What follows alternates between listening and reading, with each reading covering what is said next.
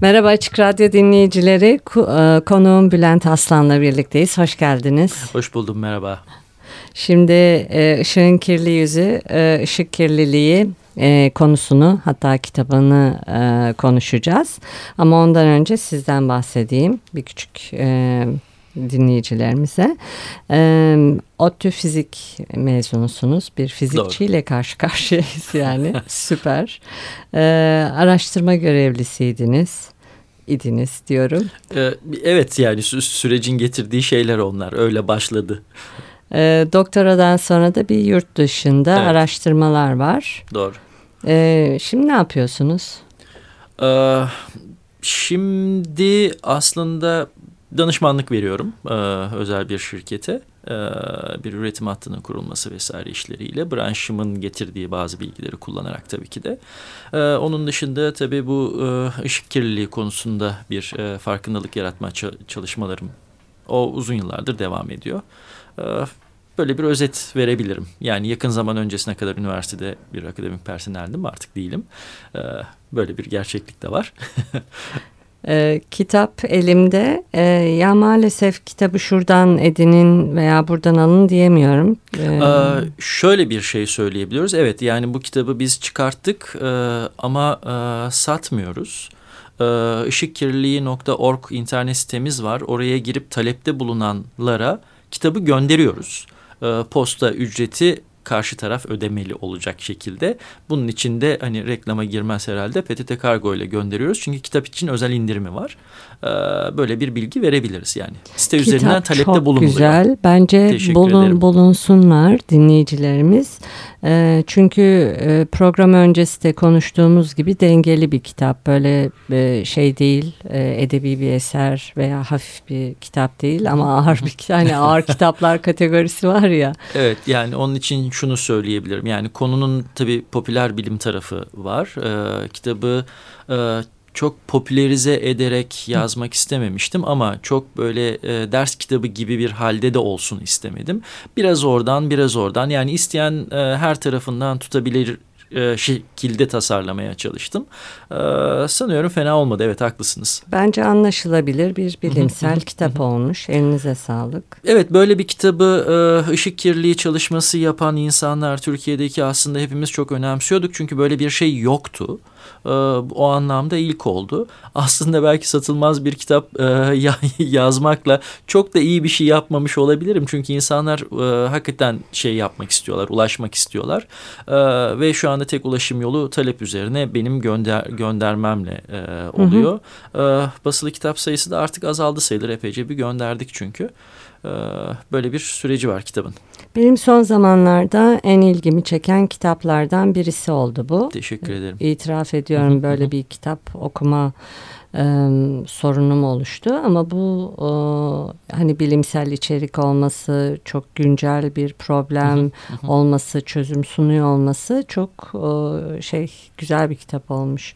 Ada kitaplarından Ada kitaplığı da Ankara Dayanışma Akademisi'nin çabasıyla kurulmuş bir evet, evet. yayın ee, evi mi diyelim kitaplık mı diyelim? Yani aslında şey şöyle diyeyim bu bir dernek e, derneğin etkinlikleri içerisinde yayın evi olmak da var. O yüzden böyle bir şey yapabildik. Burada şöyle bir şey var aslında.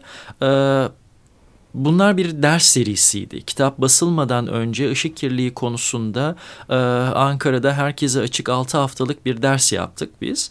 E, bu dersin çıktısı olarak e, zaten en baştan bilinen bir şeydi. Ada, ada kitaplığı ya da kütüphanesi kurulması üzerine e, bir kurgusu vardı. E, bu da o anlamda o seriden çıkan bir kitap oldu. E, başka konular e, ve başka kitaplar da sırada geliyor diye de duyurabiliriz aslında. Ankara Dayanışma Akademisi zaten araştırmacılara kolektif bir tartışma ortamı ee, sağlıyor. Evet, evet. Yani e, bunu da tabii telaffuz edebiliriz. E, barış imzacısı akademisyenlerin üniversiteden e, ihracı sonrasında kurulan dayanışma akademileri Türkiye'nin farklı yerlerinde var. Ankara'da, İstanbul'da, Kocaeli'de, Eskişehir'de e, benim olduğum yer. E, Ankara'da da Ankara Dayanışma Akademisi ismiyle e, dernekleşti. Evet ve tabii bu hepimize bir çeşit mecra yaratıyor. Bunu yaratmaya çalışıyoruz el birliğiyle Türk, Türkiye'nin farklı yerlerinde. Ee, böyle bir süreç akıyor hepimiz için. Ee, peki bu um, kitabın başlangıcı doğumu bu ışık kirliliği haritasının atlasının çıkarılmasıyla başlıyor herhalde. Sonra Aa, derinleşe derinleşe derinleşe kitap haline mi gidiyor? Aslında bak yani ah, zor bir soru oldu bu. Aslında öyle değil. Yani kitabın tarihi... E, Türkiye'deki ışık kirliliği çalışmalarıyla başlıyor aslına bakarsanız. Yani o süreci ben hani e, bir fiil içinde aktif olmadan ama dolaylı olarak yaşadım. Çünkü bunu da e, söylemek gerekiyor. Işık kirliliği konusunu aslında Türkiye'de ilk konuşan ve bu konuda e, yıllardır çaba harcayan e, Zeki Hoca, Zeki Aslan e, benim babam. Dolayısıyla aslında aile içinden gelen böyle bir farkındalık vardı ama babamla bunun dalgasını çok geçeriz. Yani ben yıllarca bu konuya girmemek için çaba harcadım. Babam da diyor ki ben de sokmamak için çaba harcamıştım ama nihayetinde böyle hayırlı bir evlat olacağım birkaç tane ölçüm alacağım diye başladığımız bir süreç beni e, bu noktalara getirdi. E, o yüzden sanıyorum karşılıklı memnunuz. Peki bu ışığın kirli yüzü, ışık kirliliği nedir? Hani bir de o tanımı da yapalım değil mi? Işık kirliliği için aslında çok basit bir şey söyleyebiliriz. Birkaç şey söyleyebiliriz. Birisi ışığın yanlış yerde yanlış zamanda, yanlış yönde e, ve yanlış miktarda kullanımı diye özetleyebiliriz. Ya da belki şöyle söylenebilir, e, ortamın doğal ışık seviyesinin gereğinden fazla e, arttırılması diye de tanımlayabiliriz. E, bu anlamda aslında yapay ışık kaynaklarının hepsi ışık kirliliğinin kaynaklarıdır. Ama bugün o tanımı tabii ışığın kullanılmaması diye bir şey söz konusu olmadığı için e, biraz e, zayıflatarak e, gereğinden fazla diye bir şey sokuyoruz cümlenin içine. Böyle olduğu zaman da ışık kirliliği diyoruz. Yani Peki. ihtiyacın ötesinde, ihtiyacın olmadığı yerde, olmadığı zamanda kullanıldığı zaman bu, bu, bu bir ışık kirliliği oluyor artık. Ve özellikle de şunu tabii vurgulamak e, isterim. Konuştuğumuz ışık kirliliği e, hepimizin hayatını etkeden dış alan aydınlatmaları için geçerli. İç alandaki aydınlatmalar çünkü bazen böyle bir şey var. İç alanda da var tabii ki de ışık kirliliği ama e, asıl sorun dışarıdaki e, sorun.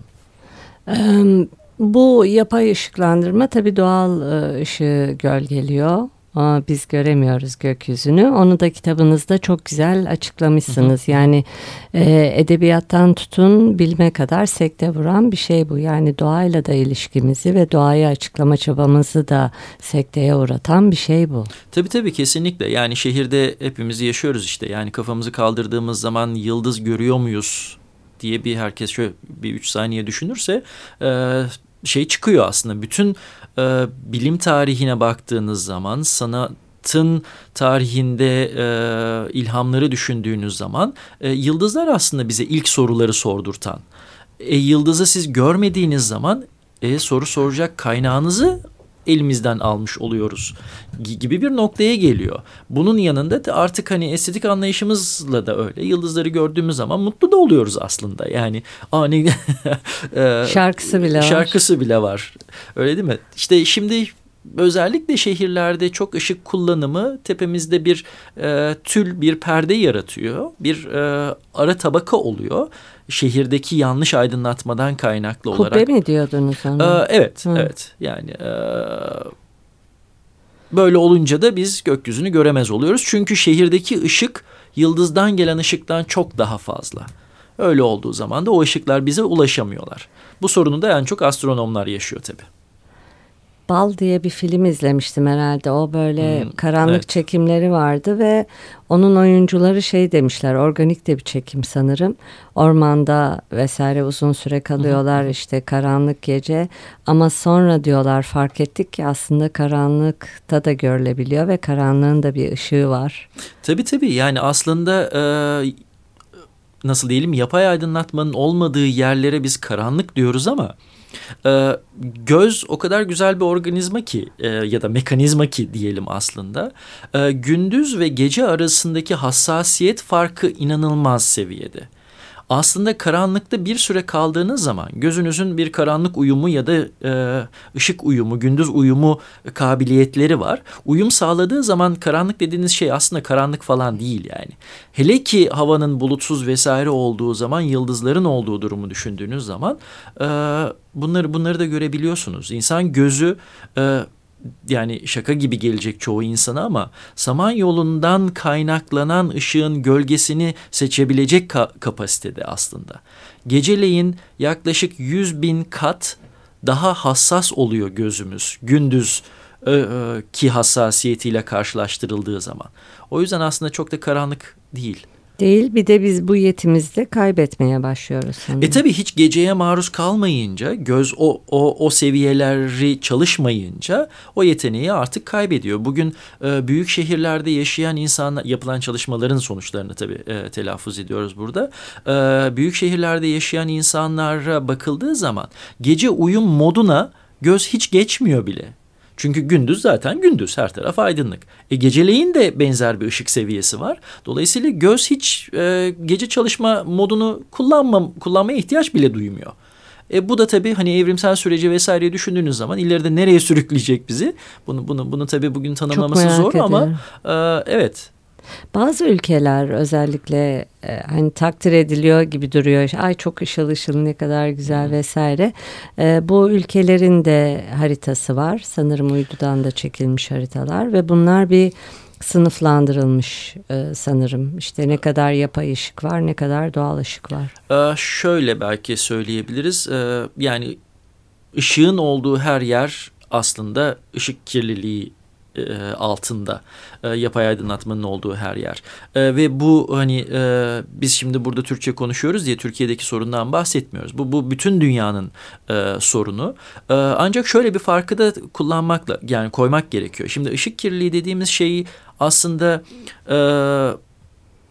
elektriğin hayatımıza girmesiyle yapay aydınlatmanın hayatımıza girmesiyle hemen farkına vardığımız bir şey değildi. Yıllarca bu e, kullanıldıktan sonra etkileri fark edilmeye başladı. Çünkü bir noktadan sonra bunu destursuzca kullanmaya başladık. Amacının ötesinde kullanmaya başladık. O zaman da olumsuz e, etkiler çıkmaya başladı ve bu işte kirlilik e, tırnak içinde e, ifadesini de kullanmaya başladık. E, gelişmiş ülkeler aslında gelişmiş ışık kirliliği sorunuyla yüzleşmek e, zorundalar. Sorunun büyük çoğunluğu orada, e, Amerika'da, Avrupa'da. E, yani az gelişmiş ülkelere de bu tabii ki yansıyor ama gelişmiş ülkelerin şöyle bir bugün için konuşacaksak şöyle bir e, artısı var. E, çok hızlıca da sorunun tanımlamasını koyduktan sonra önlem almaya e, doğru hareket edebiliyorlar. Bugün Avrupa'da neredeyse hiçbir ülke kalmadı.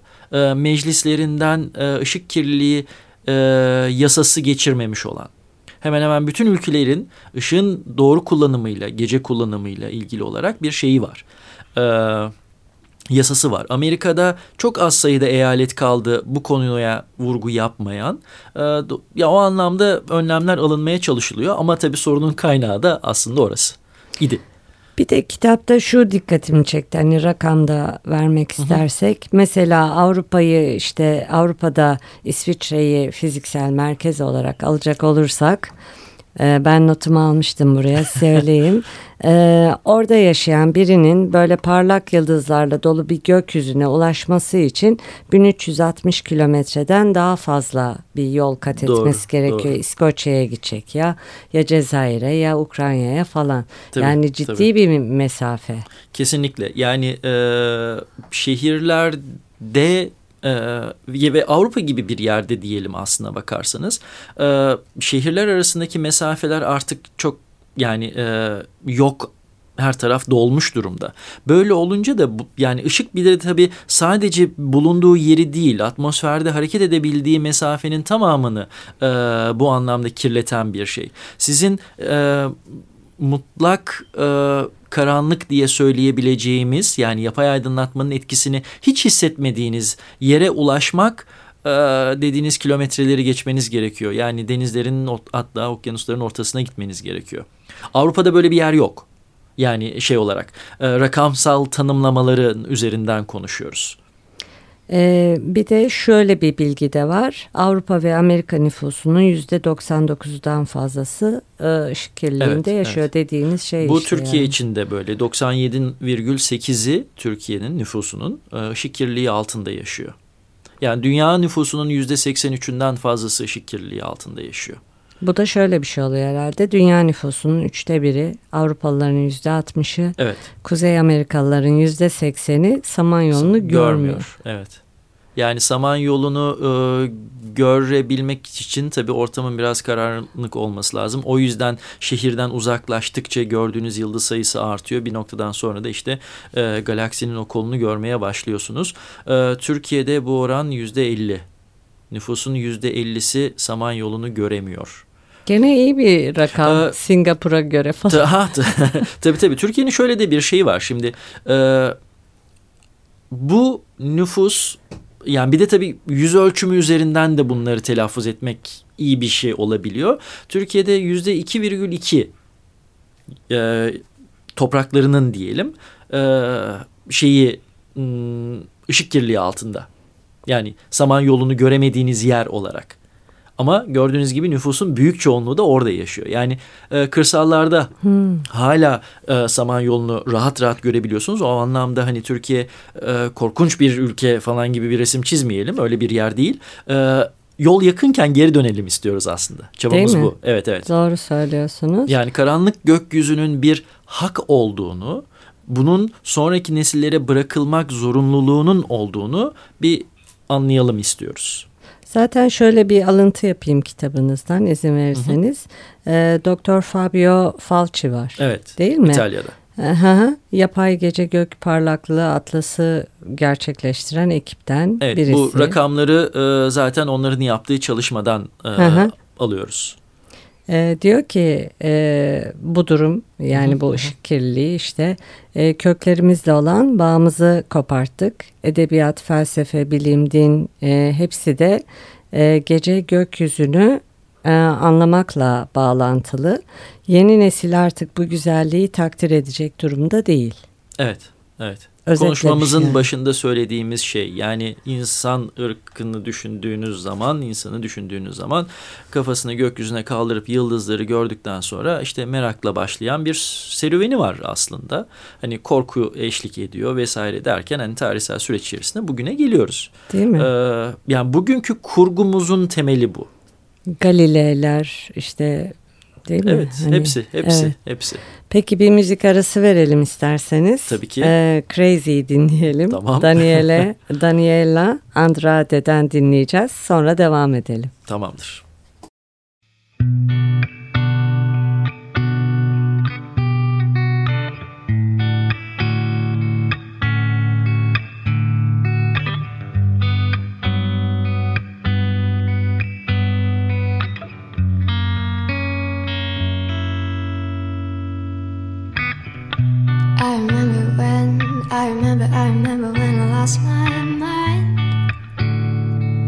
was something so pleasant about that place. Even your emotions have an echo in so much space.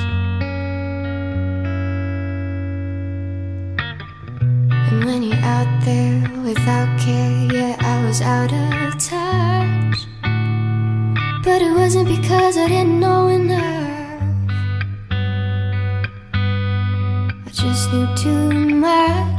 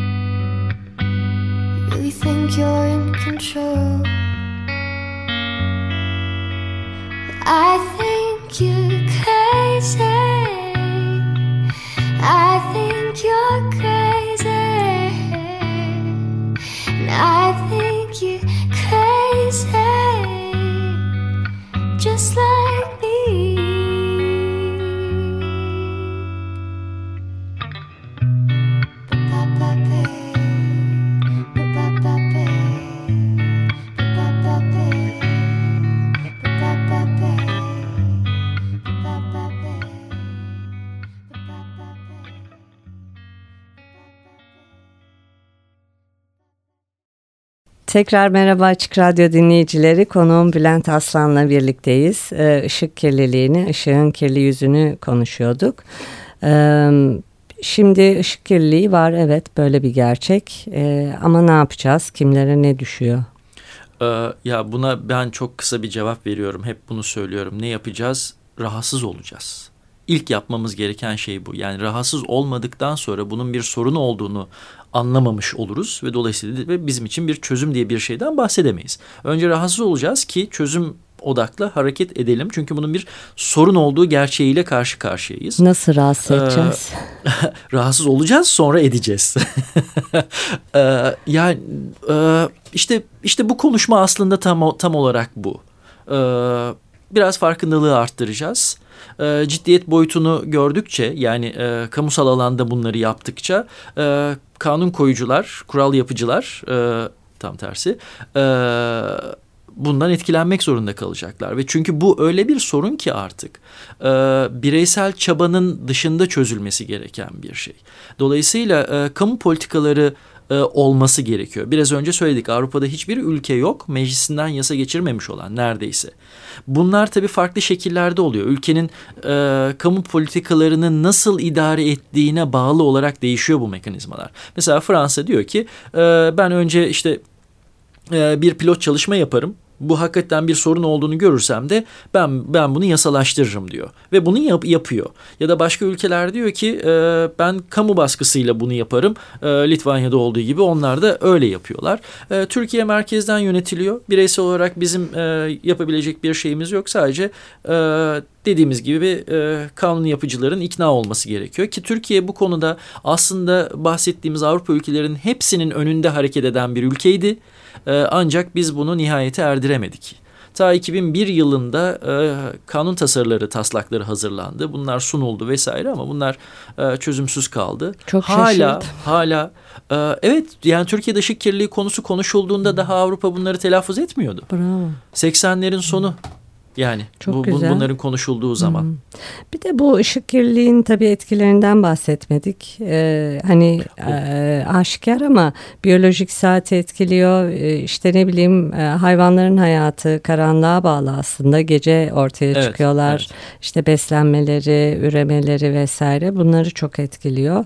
Davranışlarını da göçü vesaire. Doğru. Ee, ve 2003 yılında da canlılara ve biyolojik süreçlere e, karanlığın etkisini araştıran açısından e, skotobiyoloji, skotos zaten karanlık, karanlık demek. Böyle bir bilim çıkmış artık. Evet.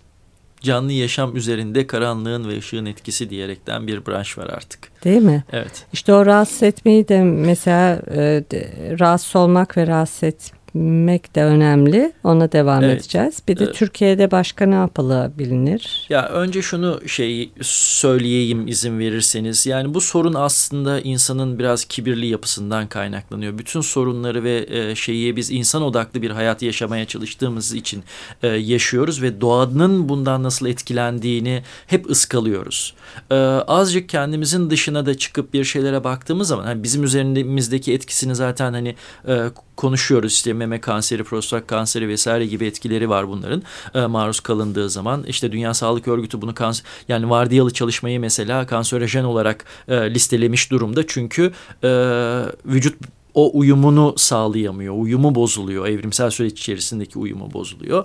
Ee, bunlar hani bilinen şeyler ama doğadaki etkilerinde biraz saygıyla bakarsak aslında e, hakikaten önlem alınması gereken büyük bir sorunla karşı karşıya olduğumuzu e, şey yani nasıl diyelim e, bilmemiz gerekiyor. Kabul etmemiz gerekiyor.